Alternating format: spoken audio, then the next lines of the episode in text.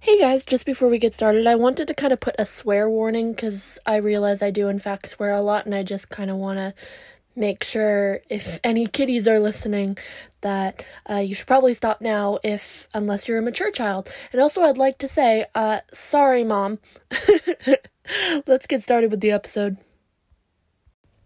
Hey guys welcome back to the long may she reign podcast. I'm aiden. I'm your host for this podcast.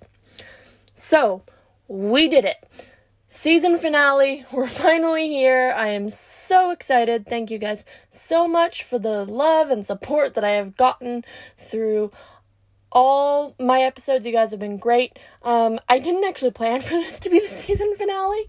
I was actually going to do like two more episodes after this.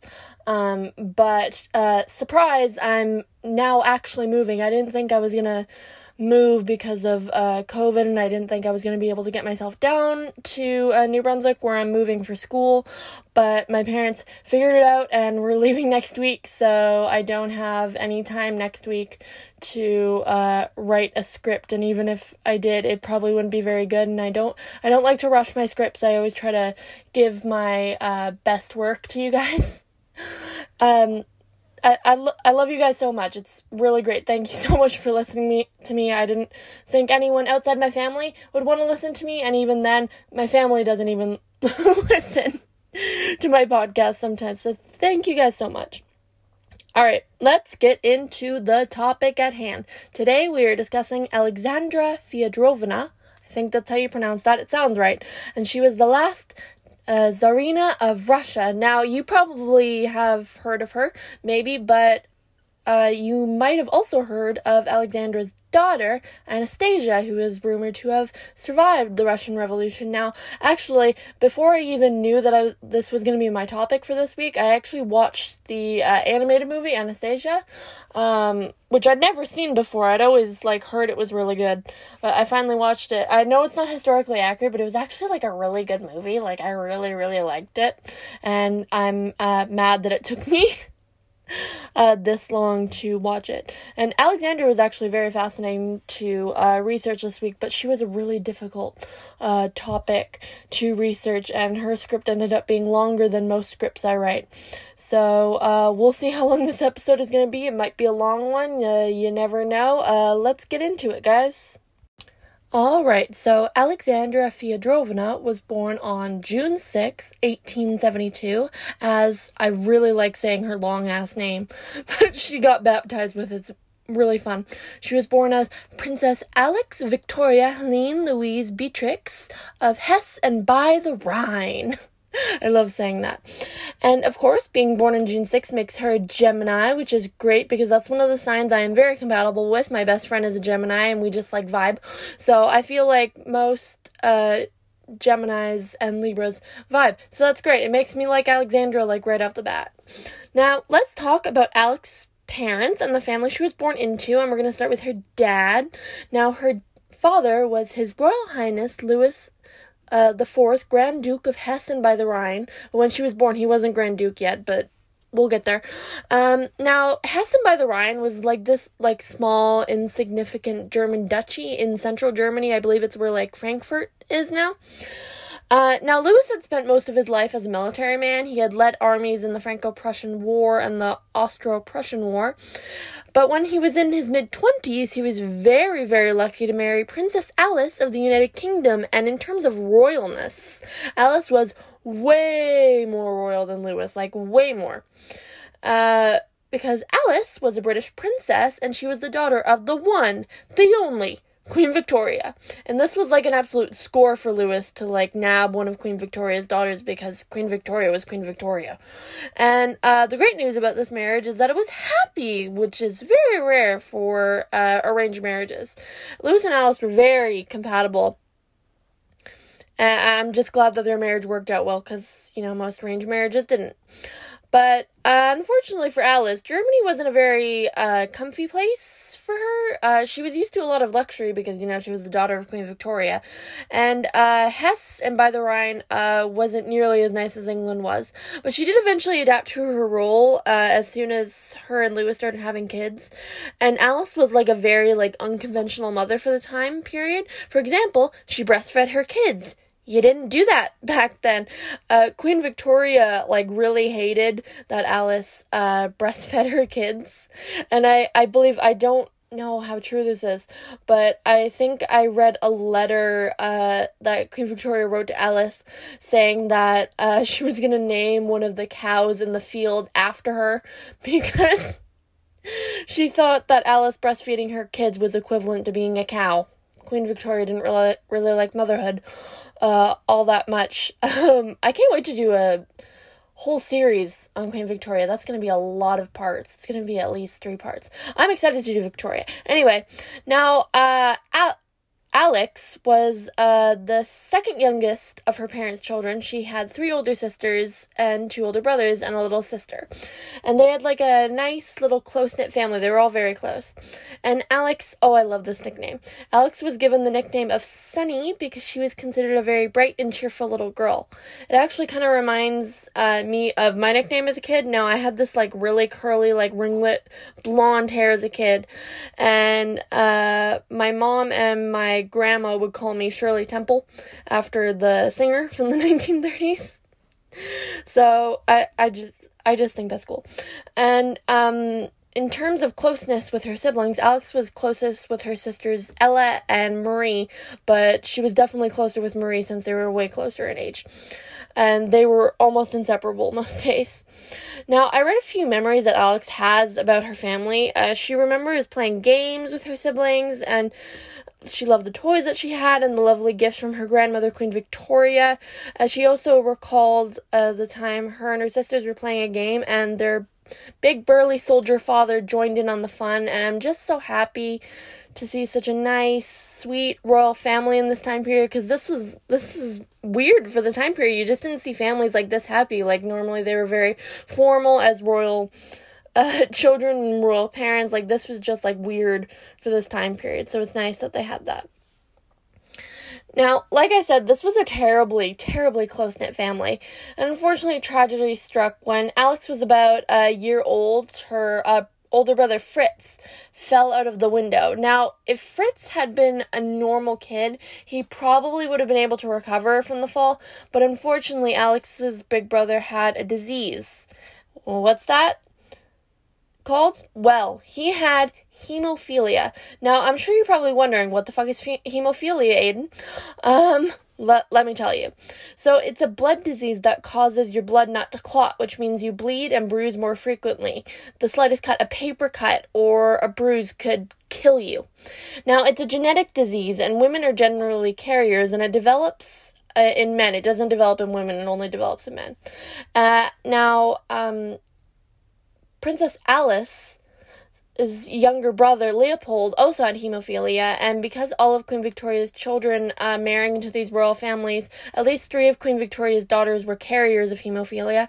Uh, they passed it on to a lot of princes, and it ended up. Uh, it, it ended up being known as the royal disease, and uh, you got like hemophilia. I'm pretty sure it was like this rare genetic disease that Queen Victoria got because of inbreeding.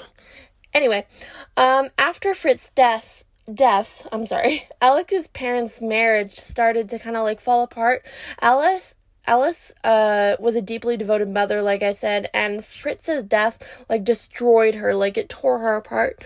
But uh, Louis, on the other hand, got over his son's death like a little faster than she did, and it ended up dividing the couple. So Alice absolutely like threw herself into charity work, which she loved to do. She loved to loved charity and she was very very um, charitable person.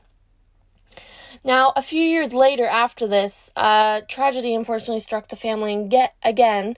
In 1878 a horrible case of diphtheria swept through the hesse royal family and infected alex her big brother louis her father and three of her sisters, but thankfully Alex's older sister Ella was spared because she was away on holiday. I'm not quite sure where she was, but she was away.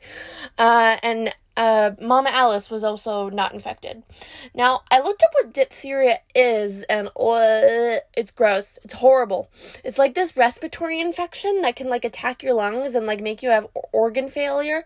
And there's like this like gross like a uh, buildup of like gray stuff in your throat that can make it like difficult to eat and breathe. And oh, I, I really wish I hadn't googled what diphtheria was. Now, um when Alex was sick, she was tended to by her mother, like not by doctors, because Alice was super adamant that she take care of her family while they were sick. She didn't want doctors touching them. She tended to Alex and her sisters and brothers like day and night. I even read this uh, thing that Alex uh, recalled uh, when she was uh, sick. Uh, she talked about how she would call to her mother in the middle of the night when she was sick, and her mother would be there no matter what time of day it was which is really sweet. But despite uh, Alice's really hard work taking care of her children and her husband, Alex's younger sister Marie unfortunately passed away from diphtheria on November 16th, and she wouldn't have been very old. She would have been about maybe like five, four, maybe. She wasn't very old. And then a few weeks later, unfortunately, Alice got infected because apparently uh, Alice kissed her children on the head a lot while they were sick, and that's how she ended up catching it. And oh my god, Alice died. And Alex was only six when her the mo- when her mother died, and absolutely broke her heart. She loved her mother so much. I found this one co- quote that Alex uh, talked about uh, later in life uh, when she was describing her childhood before and after her mother. Now she says that she had an unclouded, happy babyhood of perpetual sun- sunshine and then a great cloud. Oh my god, this must have killed her. I feel so terrible for her. Can you imagine losing your mother at six years old? Oh, poor thing.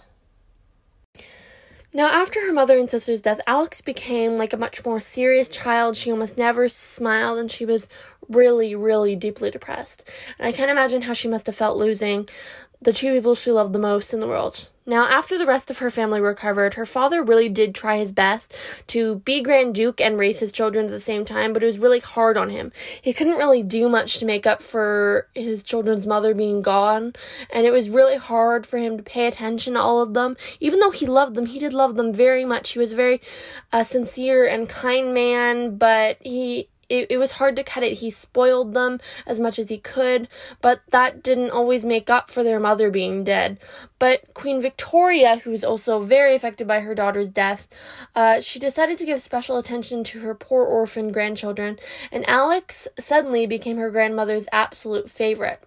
Now, uh, very soon after Alice died, Queen Victoria invited her son in law and grandchildren to the family vacation house of Osborne for an extended stay, where they got to know their British cousins, and after that, nearly every summer and autumn, they would go to Britain for vacation. Now, their favorite vacation spots were were Windsor Castle and Balmoral in Scotland. Uh, where they would go hunting in the fall. And apparently, Louis was actually like a really good shot. Like, he really liked sports and he, he loved going to Balmoral for hunting. Now, these visits really affected Alex in a a positive way. She became increasingly interested in politics in England, which ended up maturing her. And a few people that met her actually commented on what a well spoken and intelligent young lady she was. Not to mention, Alex was a very talented pianist. Like, she was really good at piano. And Queen Victoria, in an effort to show this off, would often ask Alex to play for guests when she came for ga- vacation. But she hated that. Oh my god, she hated playing in front of people so much. But when Grandma Vicky says to do something, you fucking do it because she was very scary short lady. You just did not mess with that. Now, in 1884, Alex actually got to accompany her whole family to Russia for her big sister Ella's wedding to the Grand Duke Sergei of Russia, who was the brother of the current uh, Tsar of Russia, Alexander III, at the time. Now, Alex was super duper excited to go on this trip, and it was at this wedding sh- where she would eventually meet her future husband, Tsar Nicholas II of Russia. Now, at this time, uh, Nicholas was just a Tsarevich Nicholas. He wasn't Tsar yet, but he will be. Now, Alex was about 12 and Nikki was about 16 at the time, uh, which is gross, but don't worry, they weren't in love yet. Uh, they got on along incredibly well, and I promise we'll talk about Nikki in a second, but he's like not so important right now. Now, they wouldn't meet again for a few years after this, but they did become pen pals, like they wrote letters to each other for years. Now, uh, during this time before she would see uh, Nicholas again, uh, Alex started to become a grown up lady. She started taking up her mother's charities and attending balls with her sisters. And when she was 16, she came out. And by came out, I don't mean surprise she's a lesbian. I mean she came out into society. And when you did that in this time period, it would be when you could start attending balls on your own and you'd get marriage proposals and stuff like that. Uh, now, her and her father ended up becoming significantly closer as uh, all her siblings started to grow up and uh, move away and get married and stuff like that. Now, speaking of marriage, by 1890, Alex was 18, and a lot of people were expecting that she would get married soon, as it was just her and her big brother who were unmarried. And Alex was like, she was like pretty hot. She, she was a damn looker, which in this time period could make up for lack of political importance. Uh, she had nice, dirty blonde hair and blue eyes, and I think Grandma Queen Victoria also realized what a hit Alex would be on the marriage market. So she wanted to control Alex's choice, and her first choice to be Alex's husband was her other grandson, uh, Prince Albert Victor, who was the heir to the British throne Oh god, that's so gross. Yep, grandma, grandmama Queen Victoria wanted her two grandbabies to get married, which is, but uh, Victoria really, really loved Alex a lot, and she wanted Alex to stay and be Queen of England. So she had Albert Victor propose to Alex, and Alex was like, mm, no. But not because of them being super related, because that just like wasn't a factor in most cases. She just really wasn't that in love with Albert Victor. Like she liked him, like she was that was her cousin. She liked him well enough. But uh, they wouldn't have been compatible. Like, Albert Victor was like a playboy. He was like really handsome and stuff like that. And I think it would have been a mistake if they had gotten married. Um, also, side note about Albert Victor. Uh, two years after this, he would unfortunately die. Uh, he would die. I'm sorry. Uh, which is unfortunate. Uh, I'm not quite sure what he died of. There were like multiple like things like listed. Uh I think it was tuberculosis. I don't know. He died. Uh, speaking of people dying, in 1892, the same year that Albert Victor died, uh, something horrible happened. Alex's dad died. Now, in the beginning of the year, Louis had had some heart trouble, but the doctor said it was like nothing to worry about. But boy, oh boy, were they wrong. A few months later, he ended up having a seizure while him and his children were having lunch, and Alex, she watched her dad day and night, hoping that he would wake up from his coma, but he never did. He died in like, I think it was March of 1892. And after that, Alex would not talk about her dad for years, and it was probably the worst thing that happened to her. Well, at that point, anyway. We'll, get into the worst stuff later. Now, in the next uh, two years, Alex began to take over some ceremonial duties in her home that would usually be performed by the Grand Duchess of Hesse. But since her brother was not married at the time, Alex got to perf- perform these duties. And she was very, very close with her brother. She wanted to help him. Uh, and while she was doing this, Nikki came back into her life. Now, they had been writing letters to each other for years and exchanging gifts, and there were some serious flirtations going on. Now, we gotta talk about Nikki for a second and see what Alex is really eyeing up for marriage. So, Nikki was like cute. Like, he was like, wow. Like, most historical figures, like, aren't my cup of tea in terms of look, but Nikki was like, damn. Um, he was a really sweet guy. I mean, this man wrote in his diary about how much he loved his mother. Like, he was like, he was a mama's boy. He was really sweet. And he was really the perfect match for Alex. Now, the only problem between them was religion. Now, you see, in Russia, they practice Orthodoxy, which is like, it's like ni- right next door to Catholicism in a lot of ways. And in Germany, they were generally Lutheran. And if Alex wanted to marry the heir to the Russian throne, which Nikki was, she would almost definitely have to convert. And Alex didn't want to do that. She was very devout uh, Lutheran. She didn't want to give it up. Now, conversion wasn't always the case in Russia. Russia, sorry. For example, Alex's sister, who married Nikki's uncle, didn't have to convert when she went to Russia because uh, Sergei was so far removed from the uh, succession, but she did anyway because she was very much intrigued by orthodoxy and she was praised for it. People, the Russian people loved Ella because she uh, converted. But Alex was not as interested and she started thinking that maybe this marriage wasn't a good idea, even though she loved Nikki. She really did. Um, not to mention, uh, Nikki's parents were very, very anti German and they didn't think she would be a good match uh, for their son. But um, Nikki's father's health was like failing uh, at the time, and he would eventually agree to it because he wanted to make sure his son had a wife lined up just in case he died suddenly. Now they hadn't seen each other in years, so they they were thinking, you know, where could we possibly meet up? Uh, because Nikki really wanted to propose, and as fate would have it, something would push them together. And surprise, it was another wedding. Now Alex's brother was finally getting married, and, ha- and he happened to be getting married to a cousin of Nikki's, and I believe she was also actually a cousin of Alex's as well. I believe they were they were all cousins. Um, so guess who showed up to the wedding? That's right, Nikki did, and he proposed to her, and she actually said no at first. Like his first proposal, she said no because she was still very, very concerned about their different religions.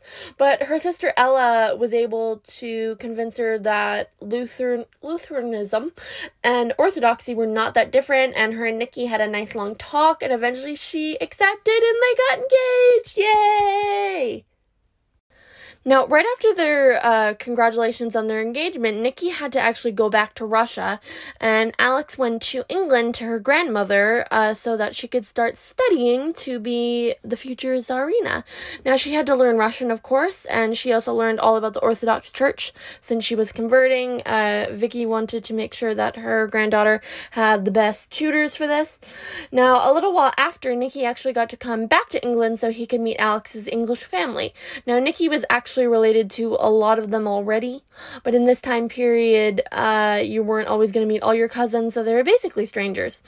Now, while he was visiting England, Alex and Nikki's mutual cousin, the Duke of York, was getting married to Princess Mary of Teck, and Nikki and the Duke of York like looked very similar. Like they were basically twins. But to be fair, they were uh, first cousins on their mother's side. Like both of their mothers were Danish princesses, so they look they both look like their mothers. Therefore, they both look like each other. Like Google a picture of them. It's crazy how similar they similar they looked.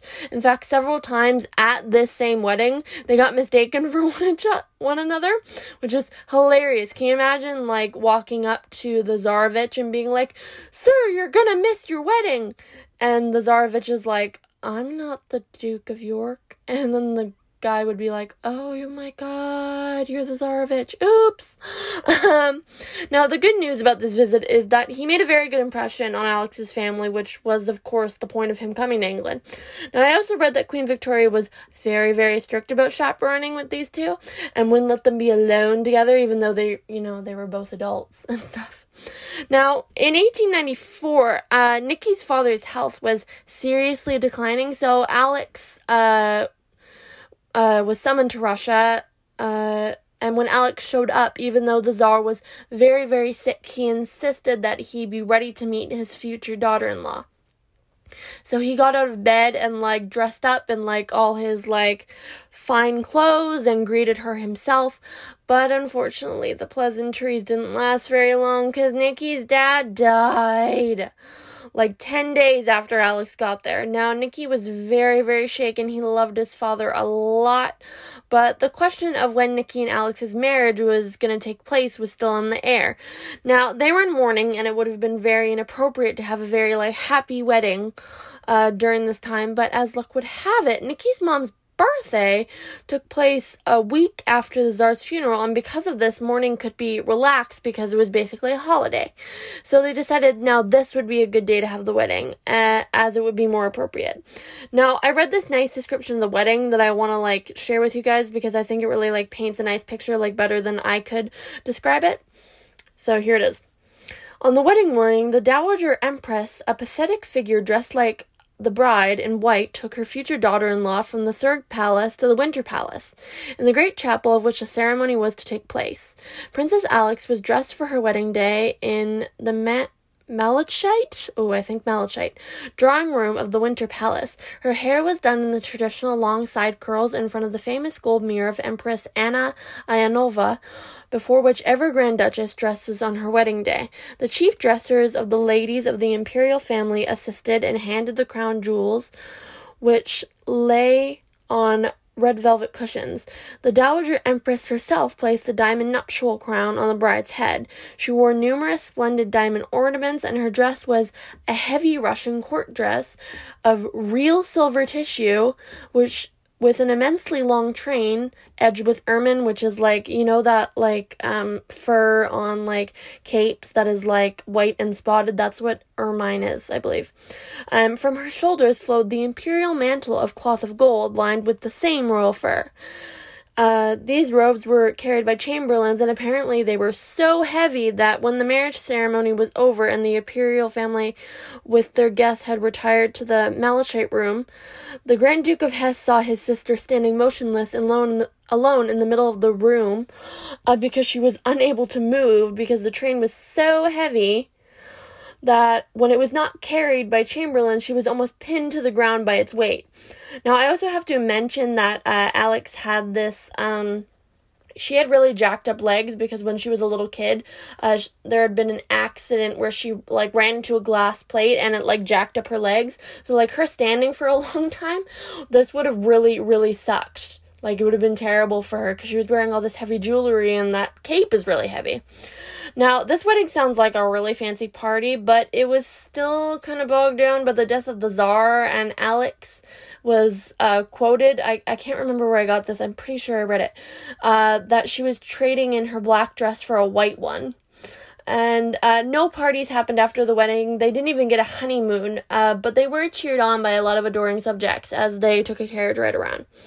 Now, their married life was like pretty blissful. Like, Alex was the perfect partner for Nikki, and I wouldn't exactly describe Nikki as um, shy by any means, but Alex was definitely the dominant personality in the relationship.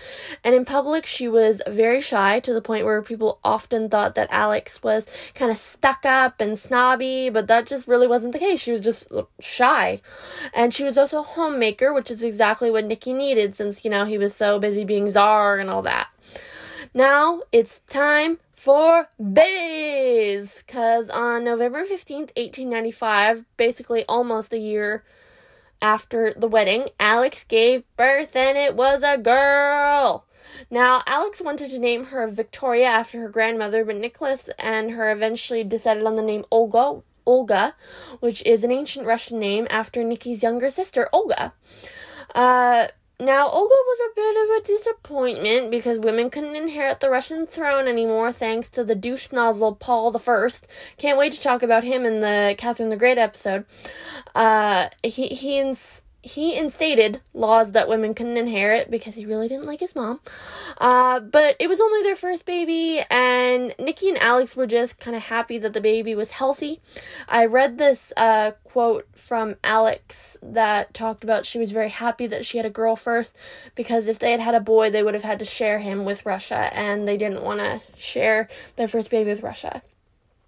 Now I saw this like cute photo, like I was googling Olga, and I saw this cute little baby photo of Olga with Queen Victoria, and Olga was the chubbiest baby I have ever seen. Oh my god, Olga was so cute as a baby. I just want to pinch her cheeks. She was so cute. Now, uh, after Olga, uh, it took a whole year and a half for sorry, Nikki and Alex actually like get crowned as Tsar and Tsarina. Uh, but the day finally came in 1896, and it was like a really grand affair, and probably one of the times that uh, Russia like really got to party. But it didn't go very well, and the incident in relation to their crowning is thought of by some to have been a sign that their reign was doomed from the start, and it was called the. Oh, I don't know how to pronounce that. That is Russian. I'm gonna go with Khodynka tragedy. I'm not sure if that is how you pronounce that word, but we're going with it. Now, what happened there was supposed to be there was supposed to be a giant party a few days after the crowning to celebrate in this field, and everyone was supposed to get gifts to celebrate. Like it was a huge party. They were supposed to get a roll of bread, a sausage, pretzels, gingerbread, and a nice commemorative teacup. And when everyone showed up, on the day that it was supposed to happen, there were over 500,000 people there. And they had been lining up since like 6 o'clock in the morning to like get all their stuff and get all their food and like have a fun party for their Tsar and Tsarina. Uh, but in the crowd, suddenly rumors started to spread that there like weren't enough sau- sorry, sausages and pretzels to go around, and that the commemorative cups had a solid gold coin in them, which wasn't true, by the way. And it ended up causing a lot of fighting and unrest, and the police tried to maintain order, but there weren't a lot of police. Like, there were like a thousand police maybe against 500,000 people and a whole bunch of people started to panic and fight and push and there was a stampede and 1300 people were trampled to death and it was so it was terrible. And the thing was, um, Nicholas and Alex were like weren't told like right away. And even when they were told, it was made out to be like not that big of a deal and they even ended up attending like a ball at the French embassy which they didn't want to go to because they thought it was inappropriate after what happened but they were made to go anyway because they didn't want to snub the French embassy and they ended up not uh I'm sorry addressing the incident till like the next day. And many people were like super duper offended about like the tone deaf response from the royal family. But and they even gave uh Nicky the horrible nickname Nicholas the Bloody which would ended up sticking for the rest of his life.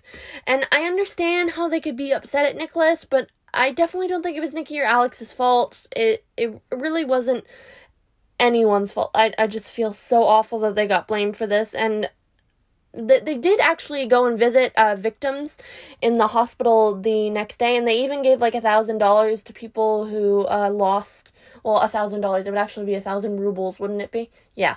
Uh, to families who lost people in the tragedy. I really think they were trying but like it, it just didn't end up going very well for them now, I want to talk about how Alex was perceived by the Russian people because it wasn't a particularly good image that she had. Now, unlike her mother in law, who was incredibly popular, Alex was less so because, you know, Alex was German, and around this time, even before the First World War, people generally didn't like Germans very much. And the Russian people also didn't like Alex's, like, absolute, like, distaste for Russian culture, and they also knew that she wasn't really true to the Orthodoxy faith, and not to mention, her mother in law also didn't like her very much, so she was kind of perpetuating Alex's negative stereotypes. Now, unlike um sorry, unlike Alex, the Dowager Empress had had like 17 years to uh, learn about Russia before she became Tsarina, while Alex, on the other hand, had barely a month to learn the customs and the language. But Alex, Russian culture just wasn't really Alex's thing. Also, Alex was terribly shy, unlike her mother in law. And uh, worst of all for Alex was the fact that she hadn't given Nikki a son yet. Now, after the birth of Olga, Alex gave birth to her daughter Tatiana in 1897, and then she had her daughter Maria in 1899, and finally Anastasia in 1901. That's four girls in six years, which would have been good for any couple, but, and Alex and Nikki, like, they really loved their daughters, they loved them so much, and they spoke spoiled the crap out of them, and they were such a cute family. I actually believe I read that they were one of the most photographed royal families of the time period, because you can like find endless family photos of them, like on walks and uh, just like doing things in general. They really like photography, which I think is cute, but despite the adorableness, the Russian people were very frustrated with the fact that Alex had not produced a son yet. And it was dragging her public image image in the eyes of the Russian people. And like the Russian people just couldn't believe that this German princess had killed their czar, seduced their new czar, and also had a distaste for their culture, and worst of all, couldn't even give them an heir. But to be honest, this was the least of this family's worries at this point. Now, I don't want to talk about this for too long, but the Russo Japanese War is is it's like not entirely relevant to Alex, but it's like still important. But I think it's kind of like good setup for the First World War. Now, Russia was a major superpower and they were one of the largest countries by land in the world. And the Japanese wanted control of this area called Manchuria, and so did Russia. So Nicky thought he had it in the bag. I mean, he was the ruler of a gigantic empire that stretched from the Baltic Sea all the way to the Pacific. And Japan was like this tiny little fucking island. But Boy, oh boy, was Nikki wrong because Japan fucking whooped Russia's ass in this war. And it was super duper humiliating. And it left Russia super duper broke. But in good news, in 1904, in, at like the height of the Russo Japanese War, Alex gave birth and it was a boy. And I imagine his like legal name was like Alexander but everyone called the kid Alexei. Now he was healthy and everyone was happy and it was all great uh, until it wasn't. Because a few weeks later, uh, Al- sorry, Alex started to notice something about Alexei. Now, his bumps didn't heal and he would often bleed from his belly button. And they took Alexei to the doctor, and the doctors diagnosed the baby with hemophilia, the same thing that had killed Alex's brother so many years ago. And also, uh, Alex's uncle had also died from hemophilia. And because he was the sole heir to the crown, they made sure absolutely no one knew about it because they they knew for a fact that Alex would get dragged and get blamed for giving Alexei hemophilia. She didn't even know she was a carrier. Um, no one knew beside the family and doctors, and Alex became obsessively devoted to her son like she she loved him so much and she didn't want what happened to her brother or her uncle to happen to her son and uh Alex decided to go like balls to the walls religious because she was very concerned for her son and she eventually started turning to holy men to help her and one of those holy men was this guy named Rasputin. Maybe you've heard of him. Now, he was a priest, and I'm using priest with quotations. He wasn't actually affiliated with the Orthodoxy Church, and he was also a mystic, and he is the scariest looking guy I've ever fucking seen. Like, Google a picture of him, he will haunt your nightmares. Like, no cap. And he ended up at Nikki's court, and he told Nikki that, like, hey, I can help and when Alexei got hurt or injured, the doctors tried their best to like help him, but like they just didn't know enough about hemophilia to help Alexei, and they didn't know what to do. But when Rasputin would go to Alexei, uh, he would say some prayers around Alexei and like tell the doctors to like stop, don't touch him or anything, and Alexei would he would just get better and no one knew how he was doing it. And from that point on, Al- Alex began to rely on Rasputin for advice and cures for her son, and she relied on Rasputin for everything. And the Russian people were absolutely appalled, and there were awful rumors that Alex and Rasputin were sleeping together, which I don't think was true. But she really did trust him, and I really do think that Rasputin was also taking advantage of that trust because he had like ridiculous access to the royal family, unlike most common peasant people. All right. Now, before we get into World War One, I, I just want to talk about a little thing called Bloody Sunday. Now, I think this, I believe this is where the true unrest and resentment from the royal family actually started, and is, uh, like the Russo-Japanese War, is also one of many factors that led to the Russian Revolution later. Now, there was a group of peaceful religious protesters that marched on the Winter Palace. Uh, they were uh, they had all been working at factories and they wanted to make demands for better working conditions for themselves. Now these people were singing songs. They didn't want to hurt anyone. They just wanted to talk to their czar, and uh, they even weren't they weren't even mad at the czar like they came there to talk to him. Like they were mad at his ministers because they thought that the ministers weren't telling nikki how bad things were and that it was their fault. And when the guards saw the large crowd, they perceived them as a threat and they ended up firing on the crowd, and 200 people were murdered in this massacre. Now, after this, the common people began to have less and less sympathy for the royals, and they were like, We don't have a czar anymore. He clearly doesn't care about us. And it was pretty much a really, really dark omen for what was to come in the next few years. Now, let's talk about World War One. War war. Good God, y'all, what is it good for? Absolutely nothing. Say it again, y'all. Sorry. now, in 1914, World War One broke out, and Russia was pitted against the German Empire, and this really, really upset Alex because she didn't want to get into a fight with her homeland. Not to mention, the Russian people were spreading rumors that she was a German spy since her brother and her first cousin Wilhelm, who by the way, Alex didn't even like him very much, was on the other side of the war, and she didn't want Nikki to go to war, but he did. But some positive things they did try to do during the war was uh, the older girls, Tatiana and Olga, became Red Cross nurses, and they tried their best to help the soldiers. And there's tons of great photographs of the girls visiting hospitals. Like, they look like regular people, like, it's kind of weird. Um, they they wanted to go visit their soldiers because they felt bad for them. And also, uh, side note, when Nikki uh, left in kind of a dumb move, he decided to leave Alex as regent. Now, I love Alex, and I think she's very smart, but she was not in a position to be ruling a country as big and complex as Russia. And the government, also known as the Duma, were also not happy because Alex, like, she didn't listen to them because she believed in this thing called the divine right of kings, which is absolute monarchy. And the Duma represented the people.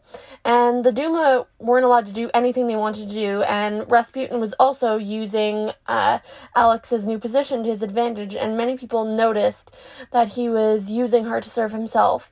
And this would eventually lead to his horrible fucking death. Now, his death is like a fucking wild roller coaster. Uh, I'm really excited to talk about it.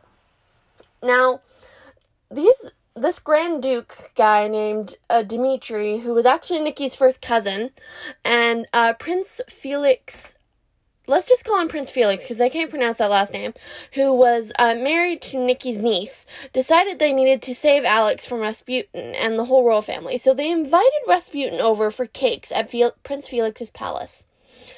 But the cake and the wine had cyanide in it to try and kill Rasputin. Now, Rasputin drank and he ate the cakes, but nothing happened. Uh, like he definitely got drunk, but he wasn't dying or anything. Like there was cyanide in this shit, and he didn't go down. So they decided, all right, let's fucking shoot him. So they shot him a few times, but that didn't work either. It did weaken him, but it didn't kill him.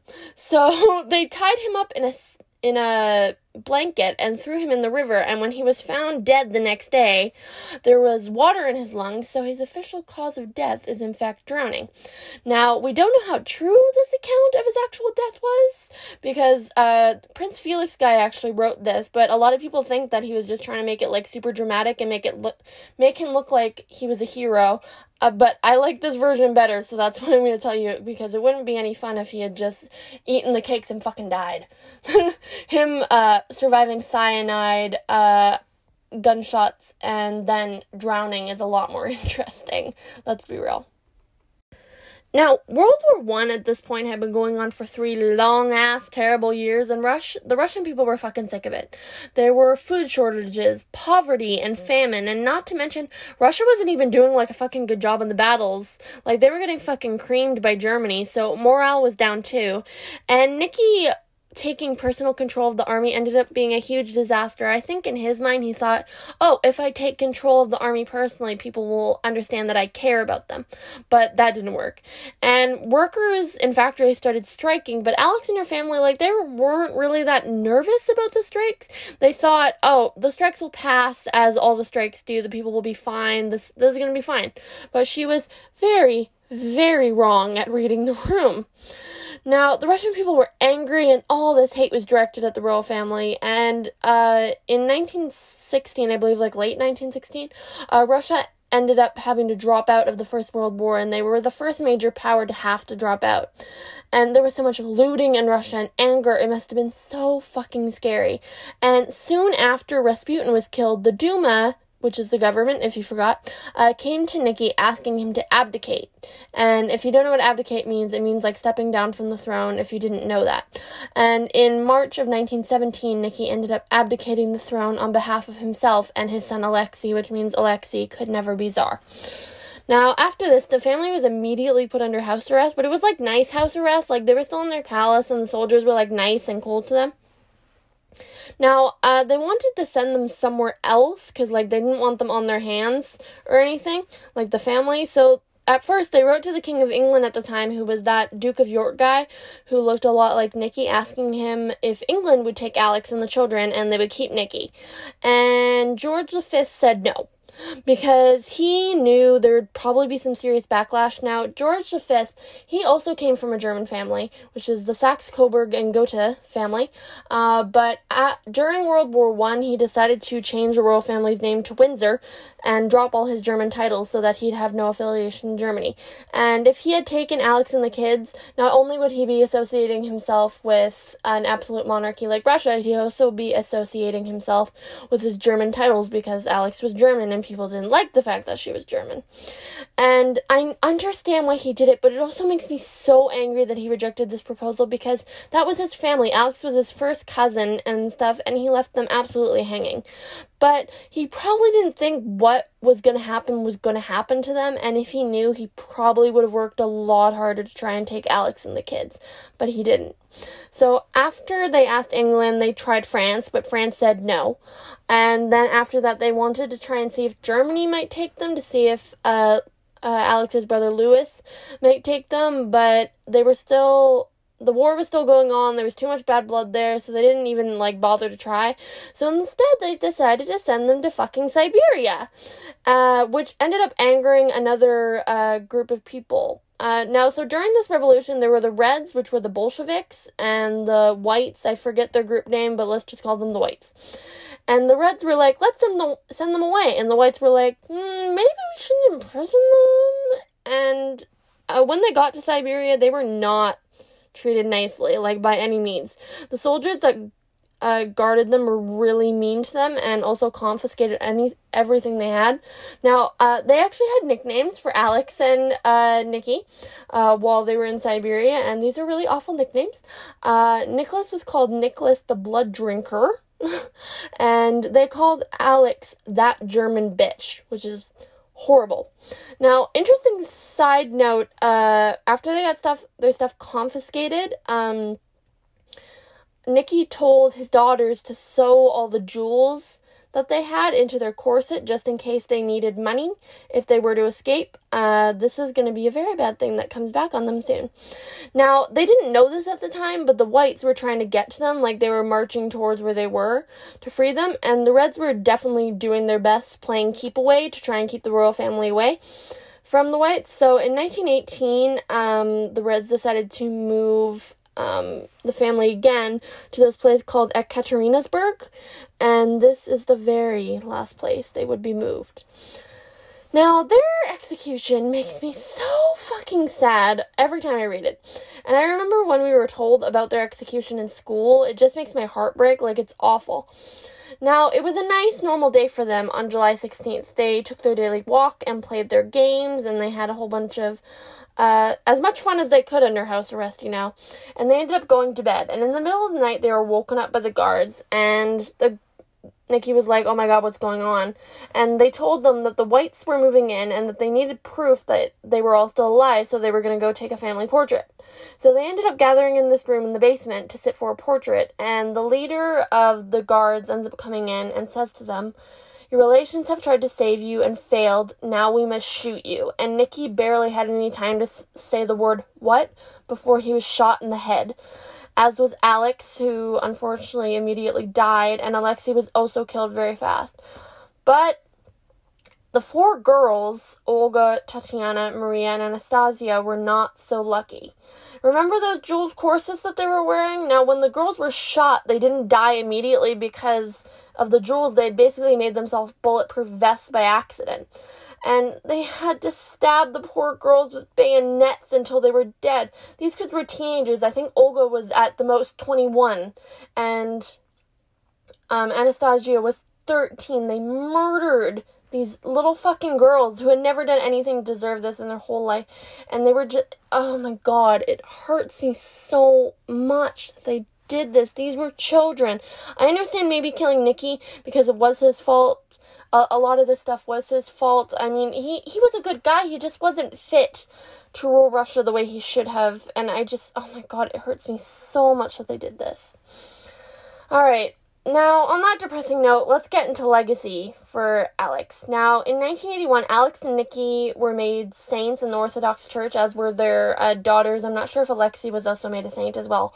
Um, and in the 90s, the family's remains were actually found uh, just outside of Kater- Ekaterinburg in a forest uh, because the Reds had disposed of them. I oh god, I read this horrible account from one of the soldiers who disposed of them. I don't want to talk about it, but it's like really depressing and like gory and gross.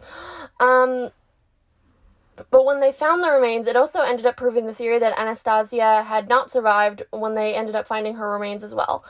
Now, Alex definitely gets a bad rap in history, and I don't think she deserves it. She couldn't control most of these bad things that were going to happen to her, and I wish her end hadn't been so horrible. I wish she had, like, gotten to die in her old age, like, surrounded by her family or something like that, and that she had gotten to have grandchildren and great grandchildren.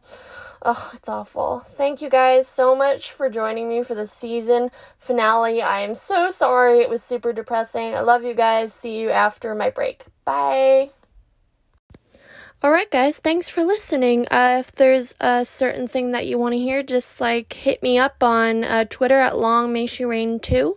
Uh, the N at the end of rain is replaced with a 2, just so you know that. Um, thanks for listening, guys. Bye.